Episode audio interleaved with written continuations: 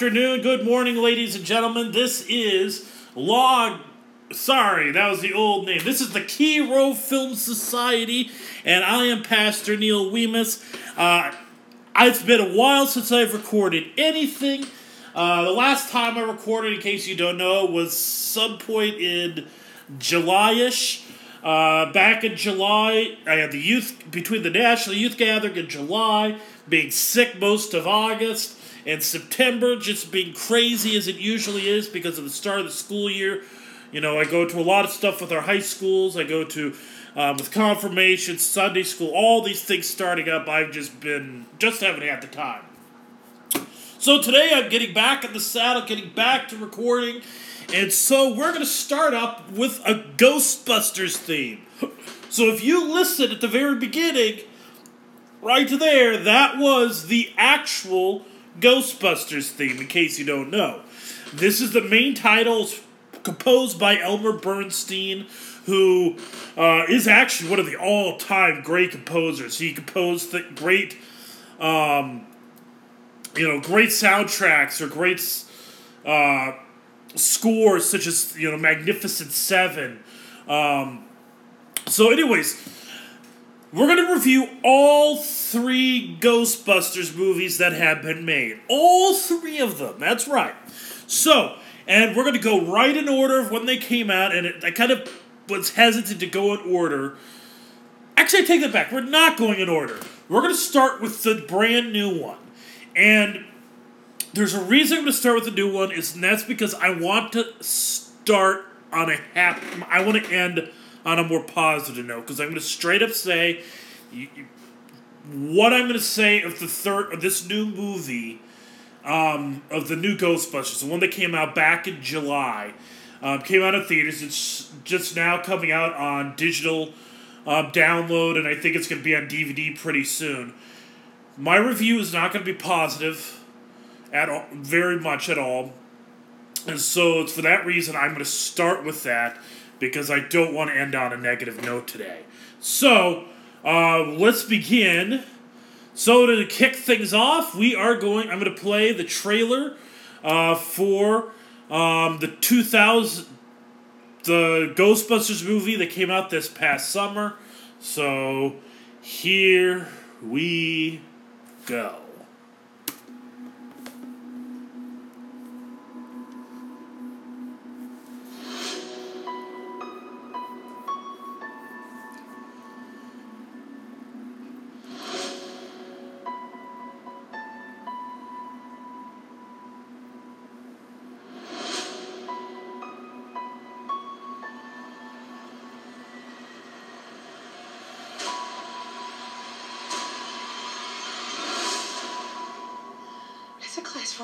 For apparition.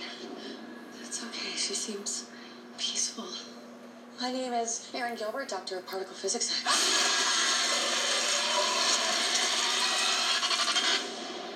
That stuff went everywhere, by the way, in every crack.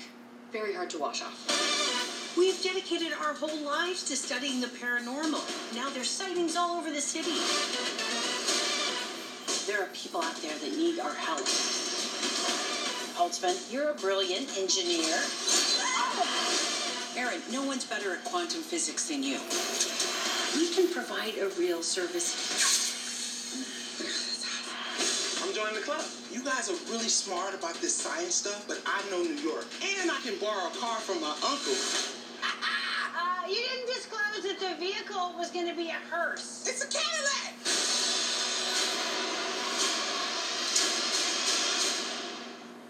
Let's go. Let's go. Oh, oh. Did you want to? Sorry, I'll let you. I'll let you. Next time. Someone is creating a device that amplifies paranormal activity. And we might be the only ones who can stop it. Holtzman, come on. The hat is too much, right? Is it the wig or the hat?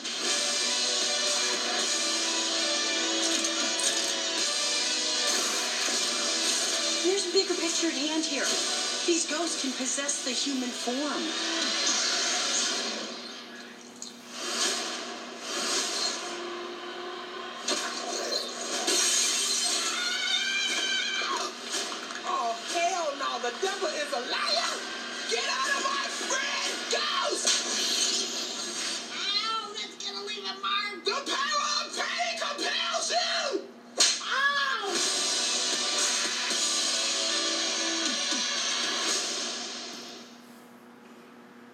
Right, so that was the trailer for um, the movie that came out on July 15th of 2016. That was uh, the newest Ghostbusters movie. And so I just watched it for the first time a few days ago. I wanted to give it. Uh, so I've I kind of come with the assumption that the movie was going to be bad, and because I heard the responses from multiple people, and I thought, you know, this is, there's nothing good for this. And then I started to think, you know, I haven't seen the movie. I didn't give it a chance, and so I sat down and watched it, and for a few moments I was able to say, well, it's not as good as the first, but I can live with this.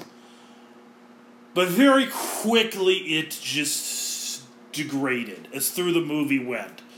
And and here's the thing is first off, understand whenever you do a remake of anything, anything, you are inevitably going to be compared to what you are remaking. All right? You cannot play this. Don't put, compare us to the original. I'm sorry. But the minute you called your movie The Ghostbusters, you were going to get compared to the original. Just as, you know, a month later, Ben Hur came out, which who who had the idea to remake Ben Hur? One of the greatest movies in the history of cinema. But anyways, that's a completely another topic. But you know, a month later, Ben Hur came out, and people compared it.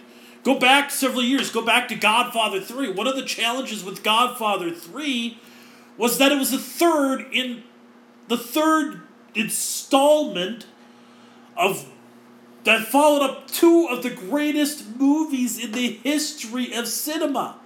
I mean, Godfather is regarded as one of the top three movie, you know, three movies of all time. And you think, you know, Godfather 2 is probably the top 20 according to AFI. Um, and, you know, you can debate which one was better, Godfather 1 or 2, and that's a debate. I kind of think Godfather 1 was the better, but, anyways, it's another subject. But when they came up with that third one, it was inevitably compared. Ghost Star Wars, when they come up with the prequels, when they come up with episode 7 and episode 8 later, in Rogue One, which is coming out in the in December. It's going to forever every single Star Wars movie that comes out is going to be compared to A New Hope, Empire Strikes Back, and Return of the Jedi. That's just the way it's going to be. All right? So the same thing here with Ghostbusters. You come out with a movie, you title it Ghostbusters, it's going to get compared to the original two. So you cannot play this cop out. No other movie gets to do that. And just because and so just because it's not politically correct in this day and age to go do that, it's reality.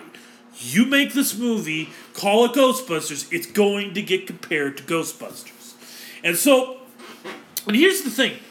That movie, here's the thing with the new Ghostbusters that came out, you know, the one that came out in July, is okay. Everybody already knew the controversy that came out. It came out, the trailer, people did not react. Um, I mean, there's. I'm looking at this trailer I just played. There's a million, million downvotes on it. All right, one of the most disliked trailers in the history of YouTube. All right, and and some of it they blame. Well, it looks like people are making it look like it was a an extension of the original Ghostbusters. Honestly, after having seen the movie, I think they could have. It might have made the movie better. Maybe if they made Okay, so the story is as if the original Ghostbusters never happened. They acknowledge it here and there. You know, they give these uh, little cameos and nods to the original movie throughout, but it's nothing like the original. And I mean that in a bad way. I don't mean like it's trying to be its own movie. I mean it's nothing like it. And yeah, it's trying to be its own movie, but it's trying being its own movie is exactly what's wrong with is a lot of its problems. It's not because there's an all female cast because that's the thing. This is the thing that start the movie the, the debate the the huge dispute came up because it was an all female cast. And yes, there are some people who are very misogynistic about this. But there's some people feminists who are being very misogynistic about it. And explain to you what I mean by them being misogynist is see, here in cinema lately in the last couple of years when it comes to Hollywood, they've been starting to treat being a girl and pro- and something also being black. By the way, only black. The only race that matters in our politically correct society seems to be black. Nobody talks about Hispanics. Nobody talks about Asians or Indians or any other races. It's all black because that's the only. And by the way, when I say black, I mean African American because they don't give a hoot about black African. The blacks are actually in Africa. It's all about African Americans. They're the ones that are the politically top notch. Even though the Hispanic population, way it's growing, is going to eventually be, if it isn't already, it's going to eventually be bigger than the African American population. All right, so. But here's the thing: is that Hollywood treats being black or being a woman as if it's a handicap. You know, it's like, I mean, the Ghost, this movie that came out, you look at the, I, after watching that movie, if that had been an all male cast, and pretend the entire script's exactly the same, you know, the the girls instead of all f- four girls, there's four guys, and flip flop your secretary, the assistant, which instead of being a guy assistant, it would be actually just gender swap every single character in that movie. All right, let's pretend we did that. If that to happen, this movie would have been ripped into mercilessly by the media. But the thing was that the whole media came out and said, if you don't like this movie, you're a sexist. See, that's how low we think of women in movies. That we cannot let them let stand on their own laurels, their own abilities, their own skills, their own strengths. We have to give them a help and say, you can't like them. If you don't like them, you don't like girl. You don't like women. You hate women. No, it's because I think that women, in order for a woman to have a good movie, it actually has to be good. And yes, there are a lot of all female movies that are good. It doesn't, being a woman does not necessarily mean you're going to have. Women need to be held to the same standard as men. I'm sorry, but they have to. If you want equality, they ha- a woman has to have the same standard as a man. That's it. If you you cannot just give this handicap, it's a good. You got to remember they're just women. You know they can't do as well as men. So we got to. Te- so what we need to do is we got to go out and tell somebody, everyone they're misogynist, that they don't like this woman movie. No, it's not a handicap. right? Neither is being black. You do the same thing with African American because um, especially when you do this little the race swap thing unnecessarily. Okay, so I mean, an example of this was Fantastic Four last year. They they race swapped the Human Torch. Now here's the thing: when they did that, it would not be that big of a deal. But in order to actually, they should have also done a race swap with Invisible Woman, but they didn't. See, they wanted to be politically correct. I mean, why did they get um an African American Rich, Reed Richards? There'd be absolutely no contra. The, the controversy would have been almost zilch. But the problem was when they race swapped the Human Torch, right away they had necessitated a change in the in the narrative. They changed the story because the problem is is that Reed, you know, Sue Storm and Johnny Storm are brother and sister. And so when you made one black and one white, you had to change the sto- the backstory. And the thing is, is it really doesn't help. If you're all if you just wanted to get a black character in there and you wanted a race swap, why not put in a Reed Richards? Honestly, I think Denzel Washington would be an awesome Reed Richards. They're going to do a, a good Fantastic Four movie. They want to do a race swap, that would be a great one. You don't have to change the story. Skin color doesn't matter to the story unless when you have brother and sister, then you have to deal with genetic problems. All right, so that was the problem. I mean, neither of them look like they're mixed race, so it doesn't work. Like, well, one one was a black father, one was a white mother. Neither of them were mixed. They couldn't even play that game. So it was a bad move on there. And so, like I said, this is an example. This is something that just keeps happening. This is happening in comic books. why is this? Why are we treating being black or being a woman like it's a handicap? You know, the, we think by doing this race swap just for the sake of doing a race swap, or doing a gender swap just for the sake of doing a gender swap is innate is strengthening. It isn't. What you're communicating by doing this with you know like with Ghostbusters, switching them all out to female. Now, this would have worked if it wasn't a reboot. This actually would have worked if the trailer part of that trailer would have been right, where it was actually an extension. Like four women saw the exploits of you know the original four, and they're like, you know, you know, be like, you know, you know, it's been many years. They've been out of business, and we've been hearing, you know, spiritual stuff going on. Bad things have been going on, and we need a new Ghostbusters. Who says they got to be manless? Why don't we do it? And it would be a continuation, like they're inspired. That would work. That would have worked wonderful. But instead, what they did is they completely swapped it. They rebooted and replaced everything. The problem by doing that is it is a communication that, you know, women cannot have a successful movie, they cannot have a good hero or whatever unless they ride on the backs of the man. You know? They can't really do successful unless men build the popularity, and once men have built up the popularity, then only then can men, women do anything. I'm gonna let you in a secret. I, I my favorite, sh- still probably my favorite TV series ever was Buffy the Vampire Slayer. Guess what? Buffy was always a woman. That that was actually key to that was a central part of the story. And you know what they Joss Whedon wrote a great great characters.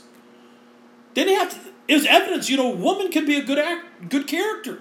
Go watch Jessica Jones on Netflix. Another character. Inherently female. Great character. You don't have to do this gender or race swapping junk without reason. And it's honestly, it is making women and people and African Americans look weak. Like they cannot do you can't it's like, well, we can't really create a good original female character. They're just not as strong as men. And say, eh, black people, they're just not as strong as whites or Asians or Hispanics. Just notice, again, nobody ever swaps out Asian. Does the swap with Asians? It's although they might whitewash Asian stories, nobody cares. It seems, but you know they do these things. They're like it's just kind of like you know the white white guy isn't as good. The you know white and black people aren't as strong as white people, or women are not as strong as men. So we gotta we need to make sure we get a we need to get the man we need the white man to get the ball rolling, and once they do, then we could put in the girls. Okay. Girls can't get build up a character all on their own. You know, that's the way Hollywood is working these days. That's the way a lot of things are working horrible, horrible underestimation of what you could do with a good female character, with a good Afro. And race doesn't mean diddly squat. So, I mean, it's. This is a problem. This movie reflects a major psychological problem in our country. Our political correctness has turned us more racist, more sexist than we were before. In their defense of feminism and the defense of equality, they've actually the gap is widening. So, I know that didn't really get into the movie. The problems with the movie is not just that. I mean, also the fact it's extremely sexist towards the men. Watch the movie. I'm serious. Watch the 2016 movie. Find for me a male character that's actually positively portrayed, not including that few seconds of um, you know, Winston Zeddemore. Well, not actually him, but I'm having a brain fart on the actor name. Ernie Hudson. That brief moment you have at the end, he was kind of a positive character. But he was a quick cameo at the very, very end of the movie. Outside of that, I cannot think of one positive male character in the entire movie. Everyone is either mean, stupid, or evil, or whatever. Corrupt Not a single positive male role in the entire movie. And that is mis- misandry. And nobody cares. If you had all the female characters represented that way in the movie, it was all male cast, they would have been torn a new butthole by the media and by critics for doing it. And so the move beyond this, the movie has sloppy writing. You know, you have the two main, you have those the two head characters. And I, I got to pull up the Internet Movie Database, look at the actors' names right, and so you got the main characters. You got, um, so you got Kristen Wiig and Melissa McCarthy's character. Those two, you know, you you're, you're told repeatedly that these two are really good friends. You're told it. It's explained to you. Reminded me of Star Wars Episode 2, where they had to explain to you the close relationship between Obi Wan and Anakin, rather than actually just showing it. That's bad writing. And I don't know if that's an indictment on modern film writing or not, but seriously, you don't have to t- explain it. The good writers don't explain that two people are close together, you show it. All right? That's right off the bat sloppy writing. The character it's it's it's campy. It's ridiculous humor the the, the slime. It looks like I'm watching an episode of uh Oh, some of those episodes shows on Nickelodeon. What was that one where they, if somebody said the word of the day, they dropped slime on them? I can't remember the name of the show, but that's what it looked like I was watching. It was so ridiculous. It was not even. It was the humor was just off the wall humor, and and again, like I said, you're when you go back to the thing you called it Ghostbusters, you're gonna get compared to the original. And like I said, so that's we have a standard of comedies established by the first two movies, and this movie is going on to a to completely kind of different kind of comedy that ruins the movie. It take makes the movie not serious. It makes you not want to care about it. You don't care about. I had troubles caring about any of these characters. And by the way, that's not on the actors. I'm not blaming these wa- actors there. This is a problem with the writing. This is a problem with directing. I mean, and even the side characters. The mayor is a ridiculous. He's, he's cartoonish. And I realize it's a movie about busting ghosts, but I mean, there's a point. There's you can find a way to make it work, so you can take the characters seriously, and this movie doesn't do that. I mean, the whole scene at the end, like towards the end, there's a scene where the main villain is uh, doing this dance on the, you know, he's getting all the cops and the soldiers dancing. That's that's so s- uh, stupid. The it was awful. Honestly, the movie was just flat out a bad movie on every scale. You know, the critics, I cannot believe. Okay, I'm going to give here to show you how much people let this movie off. The the critics review, critics consensus says Ghostbuster does an impressive job of standing on its own as a freewheeling, marvelously cast supernatural comedy, even if it can't help but pale somewhat in comparison with the classic original. 72% on Rotten Tomatoes. The fans gave it 56%. The second, Ghostbusters 2, which I'm going to review in a little bit, is had 51%.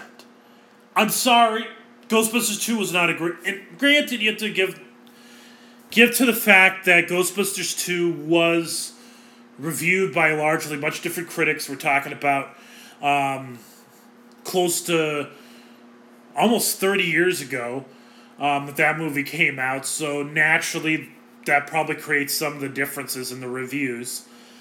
But it was, it really wasn't um, as good. Of, it was much.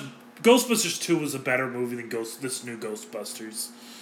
And what I could compare it to is actually a bad, a worse version of Episode Two, Attack of the Clones. Attack of the Clones, when it came out, said is was sixty five percent, and it says, you know, Attack of the Clones benefits from an increased emphasis on thrilling action, although they're once again undercut by ponderous plot points and underdeveloped characters. See, underdeveloped characters definitely a problem in the new Ghostbusters. All across the board, bad, poorly developed characters, no doubt. The plot, weak, very weak plot. Um, action, I mean, kind of. The problem with their action, though, is that all their action seasons are pushed to the ludicrous side, pushed to the ridiculous side. And so anything, any good action moments is stripped away by making it ridiculous looking.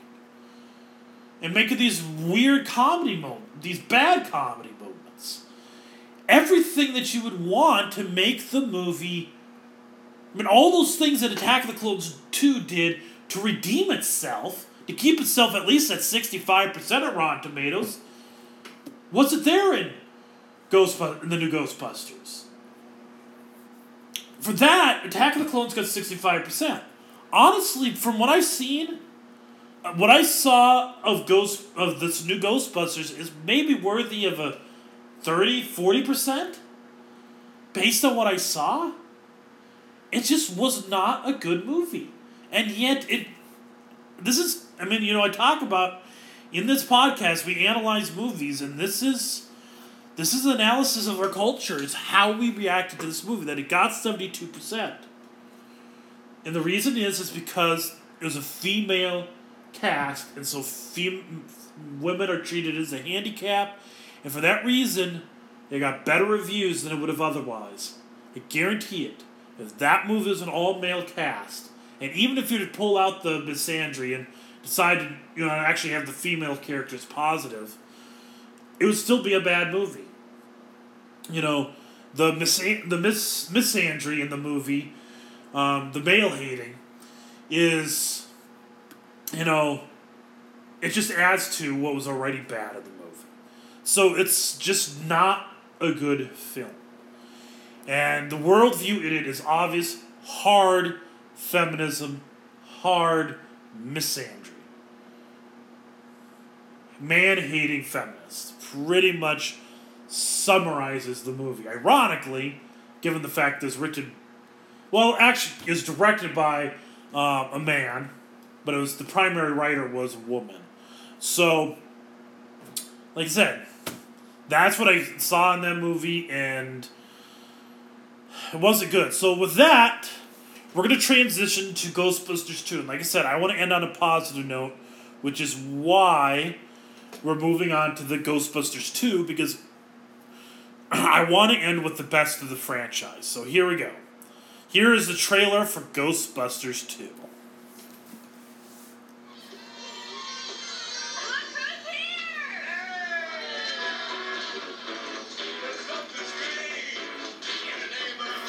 My dad says you guys are full of crap. A lot has happened since they saved the world.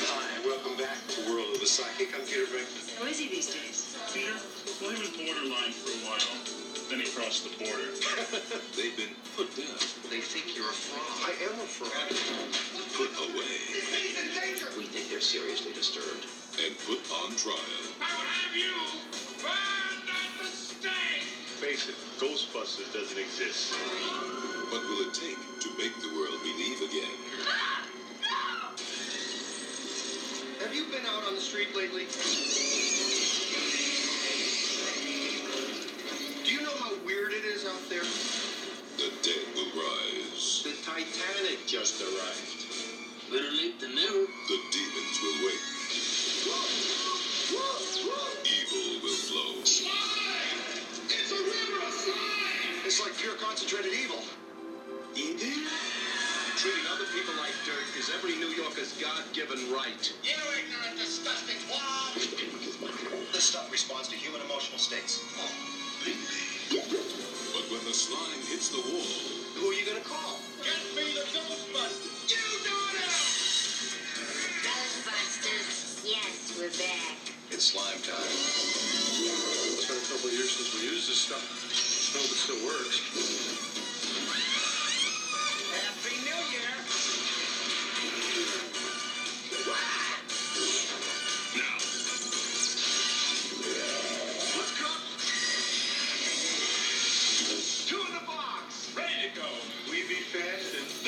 Don't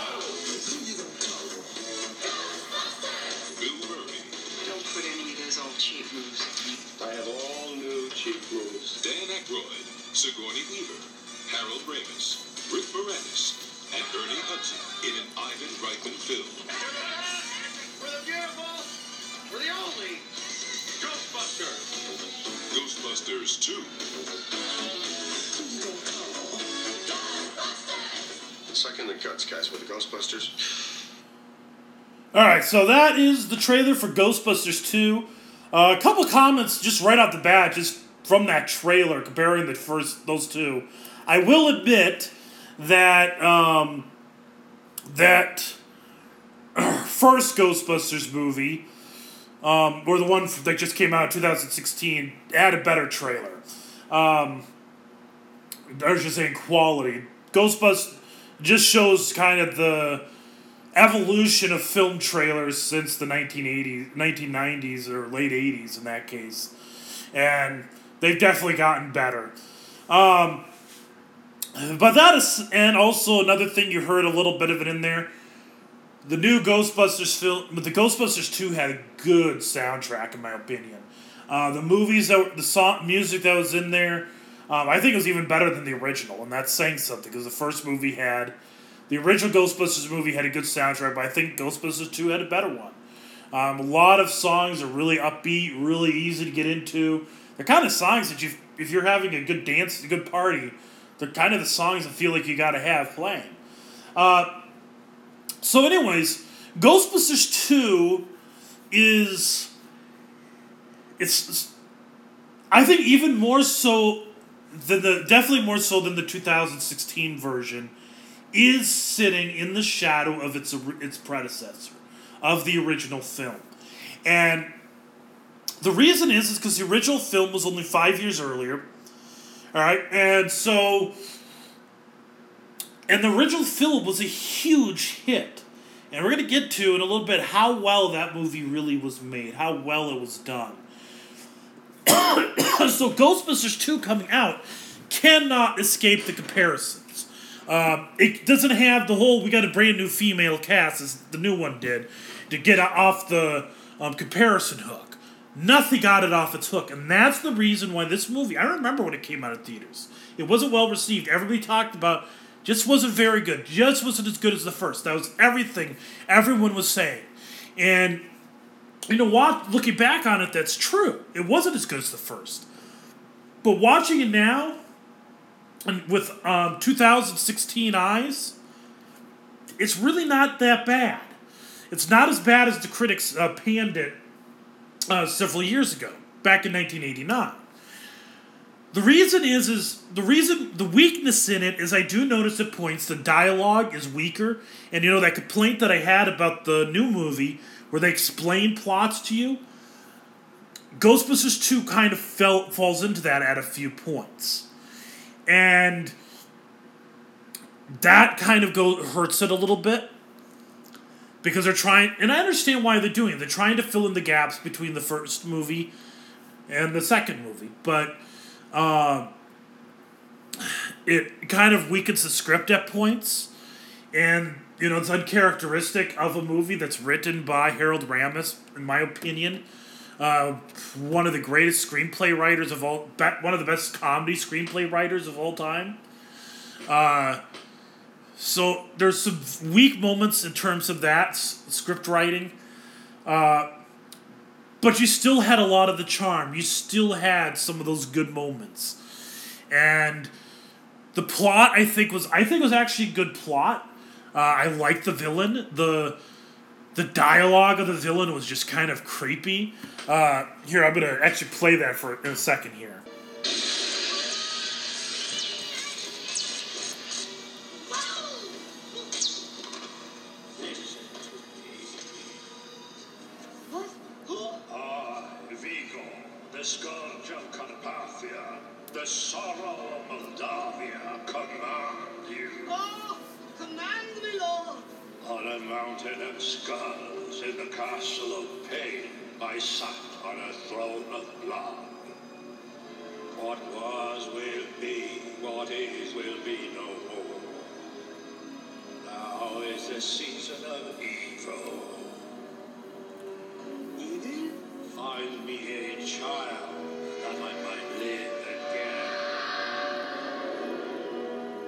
So there's the quick. There's the intro.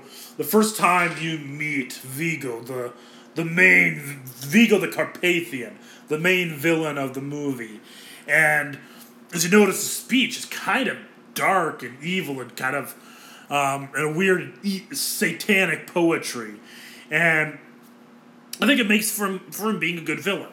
Uh, which kind of does actually create a contrast from the original movie. The original movie, the vi- villain was Gozer. And Gozer, you don't actually see Gozer until the very end. And there's a reason I think that, because the first movie was about the Ghostbusters. It wasn't about um, Gozer. The second movie was about where are the guys now, but it also was very much about Vigo. And so that's why he plays a more prominent role, I think, um, than Gozer did in the first movie. And and I think he did I think he was a good well done character. Um, the actor, I think, brought that sinister voice and sinister look, and so uh, I thought that was that worked well in the movie. I liked some of the comedic moments. You heard one of them in the trailer. I always found was a funny moment where you have this whole thing where they're going through the all these phone calls are coming into the police and they get one. he goes, he says, "Sir, I think you got to handle this one. What? I'm busy.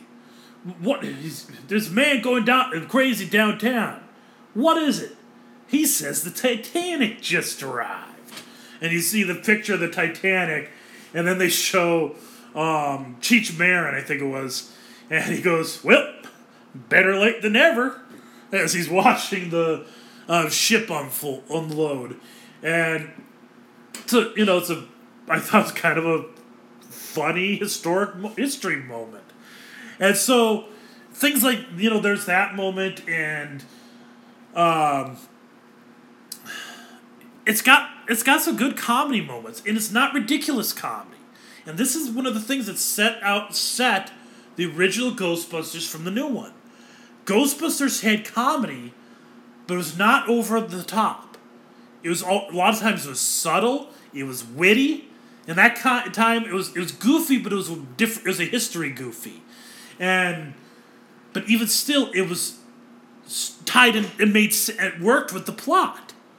That something really weird is going on because of what Vigo's doing, and so um, there's a lot of things that the second movie does well. Like I said, it's not as good as the first, but it's definitely better than the new one. And you know, if I were to, you know, in my 2016 eyes, I would say that the second movie, uh, I kind of probably give it maybe a three and a half stars. Uh, the original, the new movie, I'd say is probably one and a half. I mean, yeah, I think it was that bad of a movie. And then there is the newest one. then there's the original Ghostbusters, and that is where we're going to segue into now. And here is the original trailer.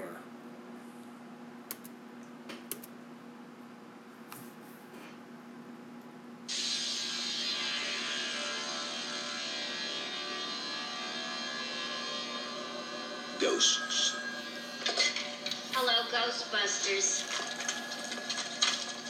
They're real.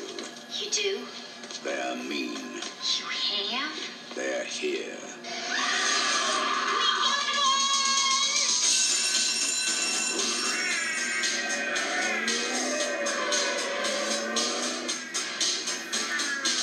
Ghostbusters. Hey, anybody see a ghost? They catch the ghost that won't stay dead.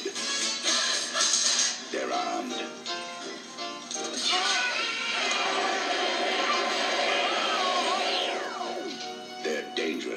Try to imagine all life as you know it stopping instantaneously and every molecule in your body exploding at the speed of light. All right, that's bad. Okay. All right, important safety tip. Thanks, Egon. They're professionals. Oh. I'm the chairman of the largest paranormal removal company in America. You see it? They're all that stands between you and the end of the world.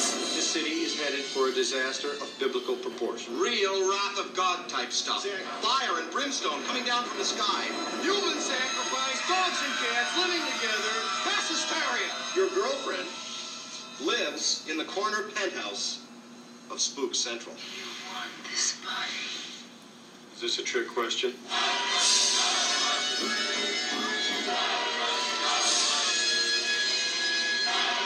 Stick.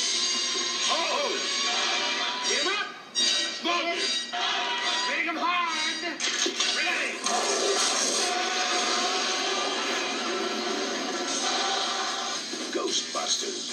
Starring Bill Murray, Dan Aykroyd, Sigourney Weaver, Harold Ramis, Rick Moranis. Ghostbusters. We came, we saw, we kicked it. All right, so there you go. That's the uh, trailer for Ghostbusters uh, from 1984. Uh, one of the that's one of my favorite movies of all time. So you can pretty much guarantee this is going to be a glowing review. So I'm going to start off, and I'm going to do some comparison to the original movie, and I said I would, but I'm going to not deal, dwell into that too much. But I watched this movie after having watched the new one, and it honestly made me appreciate this one more. Because one of the po- things I've been noticing on the internet is becoming popular to talk about, well, Ghostbusters was just a really overrated movie. It's really not as good as everyone talks. You know, that's the popular thing that people are starting to do. And I, I rewatched the movie, and honestly, I, th- I think it's better than I thought it was. And it's in this, it's just, I mean, you take the movie. So the very first scene in the movie, you had the first ghost. The way the first ghost shows up, it's just, it shows you nothing. You just left to imagine what that that little old la- that librarian saw, and it wasn't.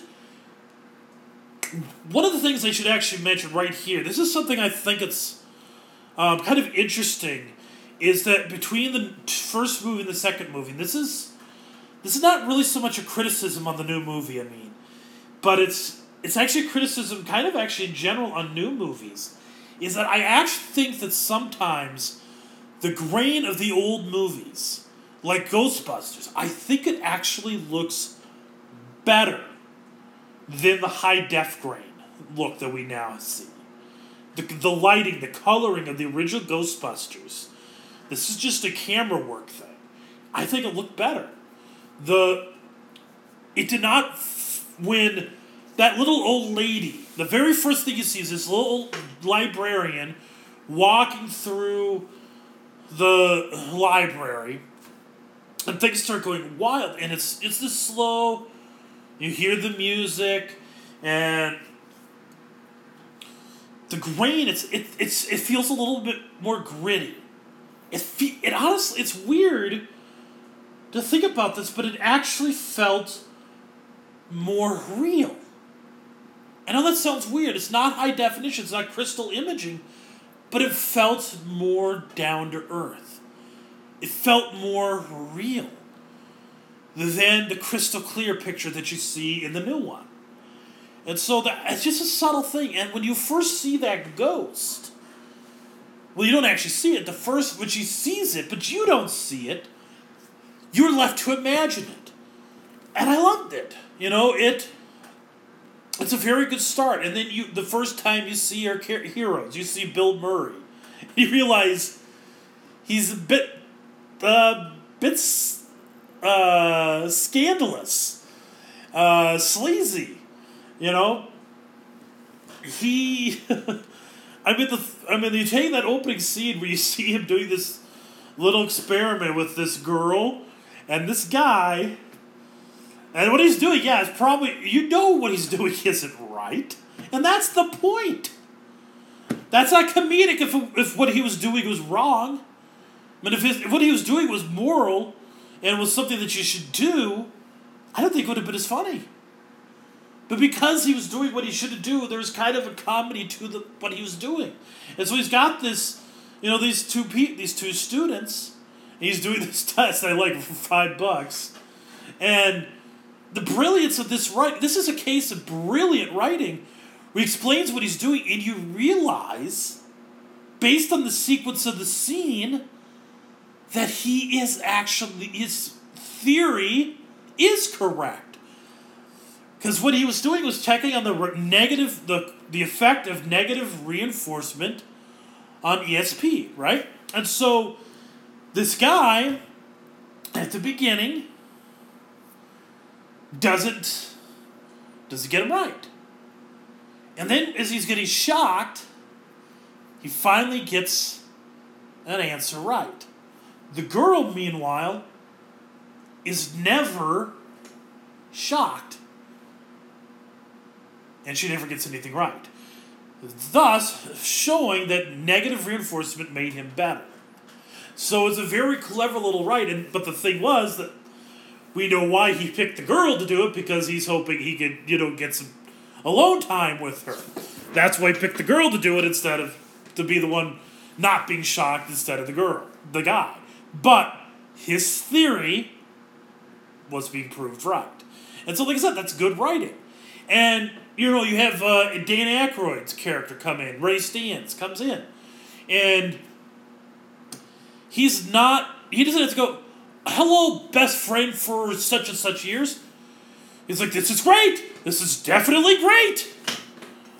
And it's, you know, they you don't have to be explained that they're friends. It's obvious. The relationship between him and Aykroyd and you know, you know, so between Peter, Ray, and Egon, it's obvious. They show it. They don't have to tell it. They don't explain it to you. Although they kind of do. I mean, they do a little bit explaining here and there, more so to explain that Egon's a little on the weird side, and they kind of do that in Ghostbusters too, but they don't dwell on it. The relationship, though, they don't have to sh- demonstrate the relationship. But they don't have to tell you about it. They demonstrate. They show it. You could sense it. And that's one of the things that made Ghostbusters such a good movie. I'm sorry, but part of the thing that made the movie good was that it was a guy movie is a bunch of guys getting together and doing stupid stuff. You know, and guys being guys. And that's actually one of the charms of the movie. And I, I hate to say that. I know that's going to sound like I'm being misogynist, as if, you know, guys can't have guy movies. But so it's okay to have. Sorry, not going to go into that issue again. I've already been there. But I mean, that's what it, that was one of the charms of it. And you know, later in the movie, Winston Zeddemore comes in, played by Ernie Hudson, and his character is a little bit disconnected, but that makes sense. He was originally part of the, the club. He was a guy that came in. He just needed a job, and that was it. It's like you know, he says, you know, if there's a steady paycheck in it, I'll believe anything you say. You know that that's it. It's just a guy that needs a job. That's it and makes for a again makes sense why his character plays the way it does. Um, and here's another thing, you know, they didn't have the straight character in the movie, but they didn't have a straight character in the in the new movie. In this one, you had Bill Murray, even though Bill Murray was a scientist, you know, as um, Sigourney Weaver's character later, Dana, would mark remark is like, you don't seem like a scientist. And that's the truth. He didn't feel like a scientist. He was the in for the audience. He was the guy that looked at Ray and Egon like they're a bunch of weirdos at times. And they played it again in the second movie. That was one of the charms of him. That he was needed. He you had I think without Bill Murray's character in the movie, I don't think Ghostbusters would have been as good. he was essential to a good written story. And I mean, like I said, the movie had the the plot was kind of imaginative. Um, I don't know if the villain. I think the like I said before. I think the second movie might have had a slightly, and I guess that's debatable. But I kind of liked Vigo a little bit more. The only thing weakness in Vigo, I think, the slime was overdid in the second movie. But honestly, because I'm in 2016, especially after seeing 2000, the newest Ghostbusters movie, it really doesn't look bad at all. So, aside from that, uh, you know, it's it was a good movie, just well written. Um, you know, case in point, you know, there's a scene in the movie where they're quoting a Bible verse, and it's uh, from Revelation six twelve is the actual verse, but they quote it as Revelation seven twelve in the movie, and at first I thought, you know, the movie got it wrong. Or so the question is, did the movie just was that a case of ignorance? or was it good writing? And I think it was good character writing. Because here's the thing is, Dan Aykroyd's character, so Ray Stantz, does not come off as a character that's regularly in church. And he, you kind of get that conveyed from his, uh, I mean, his, yeah, the question, it spawned by the question from Winston. He says, do you believe in God? He says, never met him. Which explains why when he got to that verse, he quoted that verse, he quoted it wrong. Because somebody who's not a Christian who isn't regularly in church is not going to correctly quote that verse. And so that's what happened. He misquoted the verse number. That's good writing. Um, and so this leads me into the worldviews of the movies. I already dealt very heavily with the worldview of, uh, of the new movie, so I'm not going to even go into there. So I'm going to primarily deal with the first and second movie there's there's a connecting worldview in both of those. The first connecting worldview is that, and this is one that is a perhaps that looks like it could be there, but I don't think is actually an intended worldview. Ghostbusters was written kind of um, in the dying years of modernity, but it's definitely a modernist film.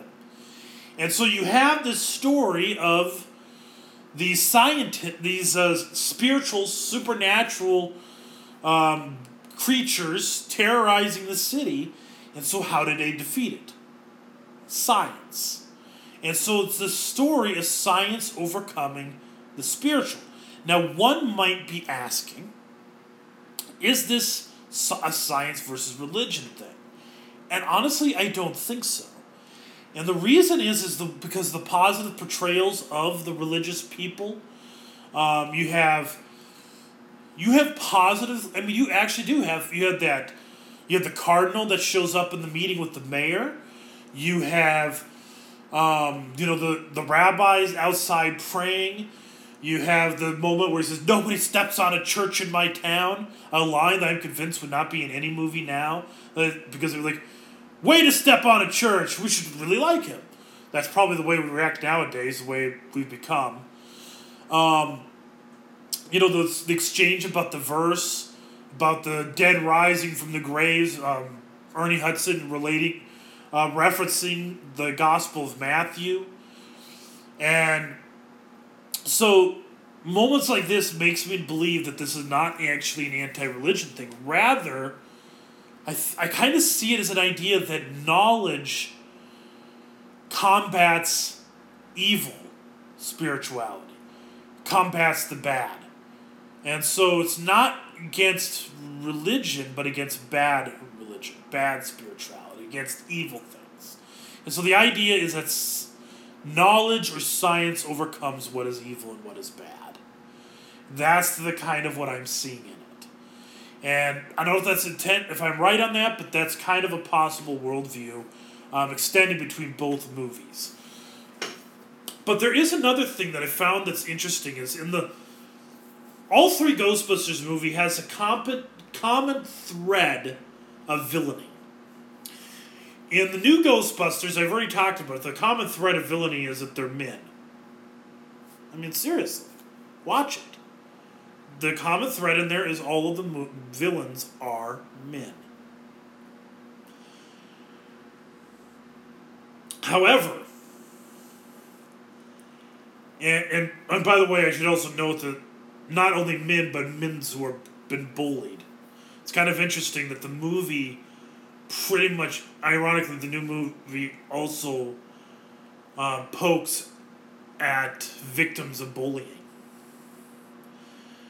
because that's kind of the, that's another trend in our society that um, the victims of bully we we we grieve over victims of bullying if they are gay or female but otherwise we don't you know we tell them to stick up suck it up or whatever i'm sorry that's the way our society's becoming that movie kind of furthers that theory but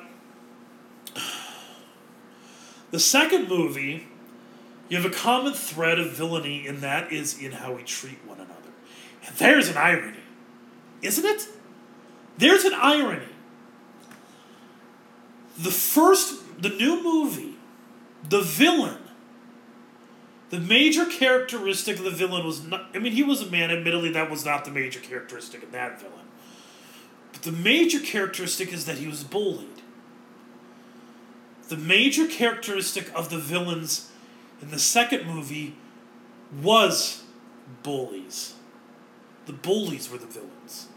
People who tore down others, they're rude, inconsistent, uncaring.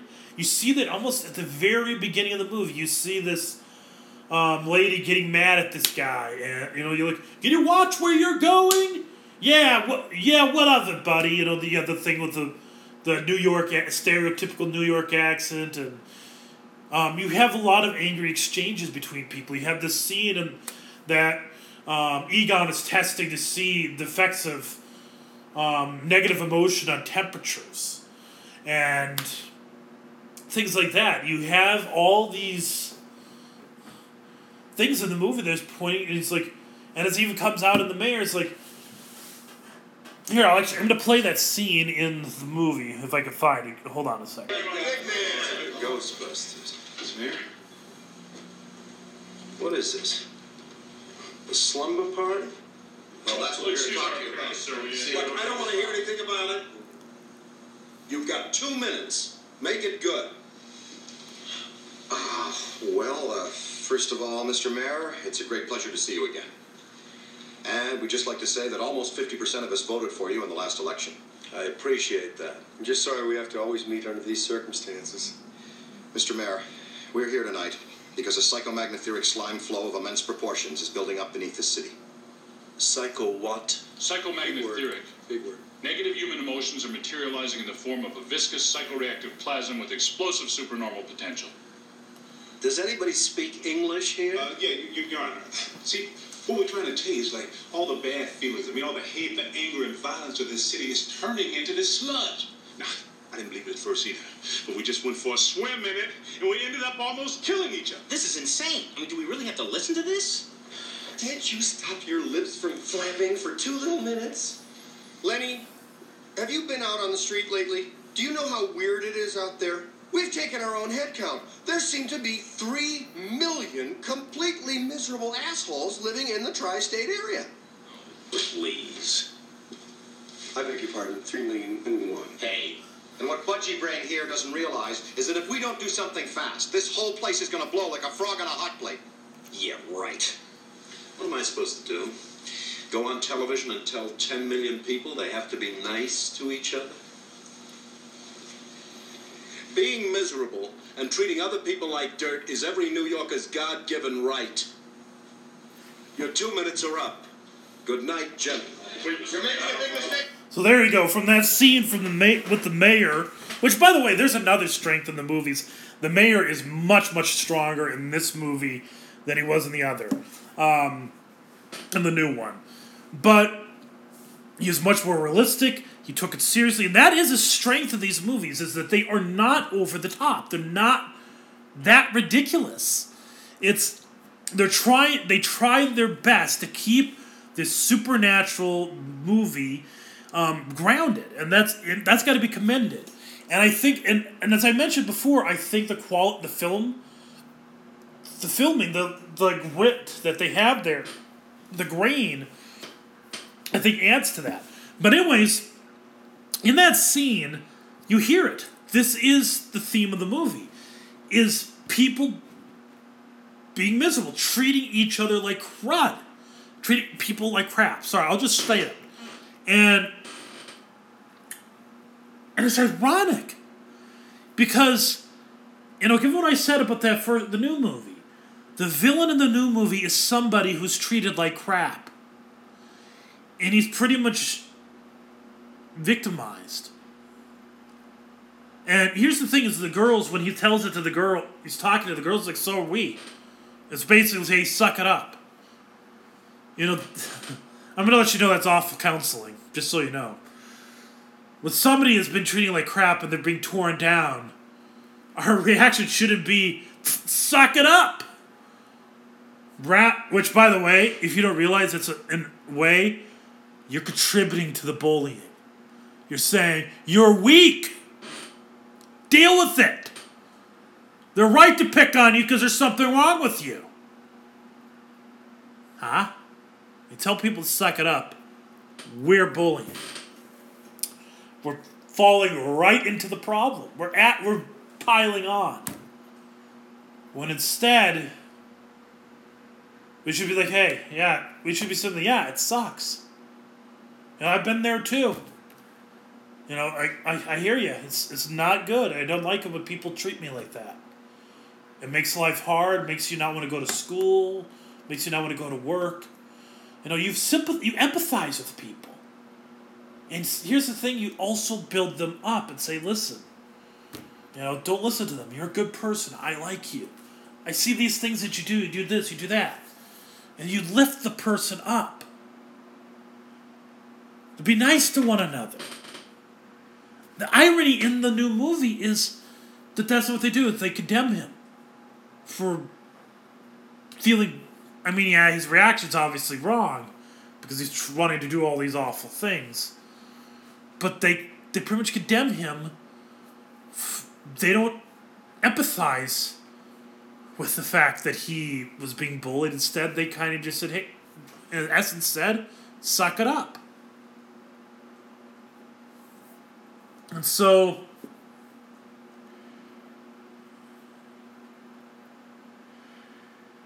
in this movie, and like I said, it's irony that it goes against the message that was actually in the second movie. That in the second movie, you have these characters, and that's the whole story is that they don't. Um, is that the whole city is negative on one another. That was in 1989, by the way. Think about what our nation is like right now. Look at how negative we are to one another. How we're tearing each other apart.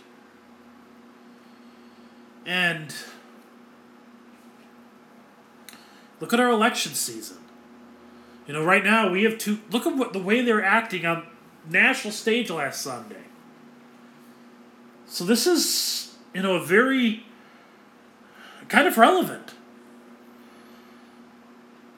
So that's the second movie. In the first movie, you have another theme amongst the villains. So in this movie, in the first movie, the villains were, or the second movie, all the mo- villains were, like I said, the negative vibes, being mean, rude to one another, and the responses loving one another. And that's and by the way, that's why they picked the movie to happen during New Year's. Because the song of New Year's, which is um, Auld Lang Syne, which let me um, read that. It says, When mistletoe and tinsel glow paint a Yuletide valentine, back home I go to those I know for Christmas Auld Lang Syne. And as we gather round the tree, our voices all combine in sweet accord to thank our Lord for Christmas Auld Lang Syne. What's. Hold on. Wait, that is not the one I needed. Sorry. Somebody slipped me up and gave me. I was, re- I was like, that does not sound like it at all. Uh, it's because it isn't it. Um, so, okay, here it is. Should old acquaintance be forgot and never brought to mind? Should old acquaintance be forgot and auld lang syne? And so here's the thing is that you hear in here, um, we'll take a cup of kindness yet. Um, we too, ha- we too have run about the slopes and picked the daisies fine, and we're wandered many a weary foot. So it's all about this kindness, being friendly to one another with the new year, turning over a new leaf and living in kindness and generosity towards one another. That's why this movie takes place at New Year's. And it goes with the theme, the villainy, the theme of the villain, and that's encouragement. That's what defeats the villain is positive. Being loving and kind to one another. Alright, so this leads to the so the original movie kind of similar. But the main villains in the original movie, not Gozer, Gozer is just a demigod, but the other villain, the other characters, like you know Walter Peck, or the owner of the the hotel, the the owner of um, the the president of the university, the people in the restaurant. The common theme of villainy in the movie is um, being arrogance, pride, people who are just stuck up and look down on other. That was the theme of the first movie. And so both of them have this theme of how we add we act towards one another. We start looking at other people like humans. The arrogance and caring and compassion is a theme in the first two movies. And I you really didn't get that in the new one. And by the way, going back to the female thing, I should just I'm going to address this one moment. Is it is true that the first and second movie did not have a lot of female characters. But to be fair, the first and second movie really didn't have a lot of characters in general, major characters. And the two major female characters were positive roles. You know, Dana had to be a strong woman to be a character that could put up with uh, Peter's BS. And Janine is also a strong female character because she has to put up with the BS of the entire Ghostbusters. Both of them are actually strong, well written characters. They have personalities and they are their own person. They're strong, all right? So they're definitely not portrayed in negative light as men were in the new one. But this new move, like I said, the original movies were good movies. They're fun to watch. Both of them are. The first movie, I would say, on a scale of one to five stars, on a personal level, I give a five stars because it's one of my five favorite movies of all time. But realistically, it's probably maybe more of a four and a half. Still pretty good. Four and a half out of five. And it's a great movie. Very well written, good plot, um, great charisma acting. They bounce off of each other so well. A lot of it's because they work together in real before they're real life friends, and that flowed over onto the screen.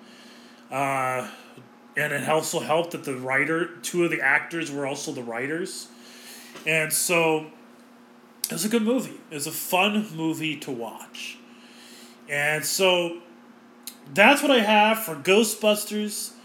Uh, if you've never seen the original two in a while, go sit down and watch them. It's it's October. It's Halloween's coming up. It'd be a great time to sit down and watch those movies. They're worth it. They're fun.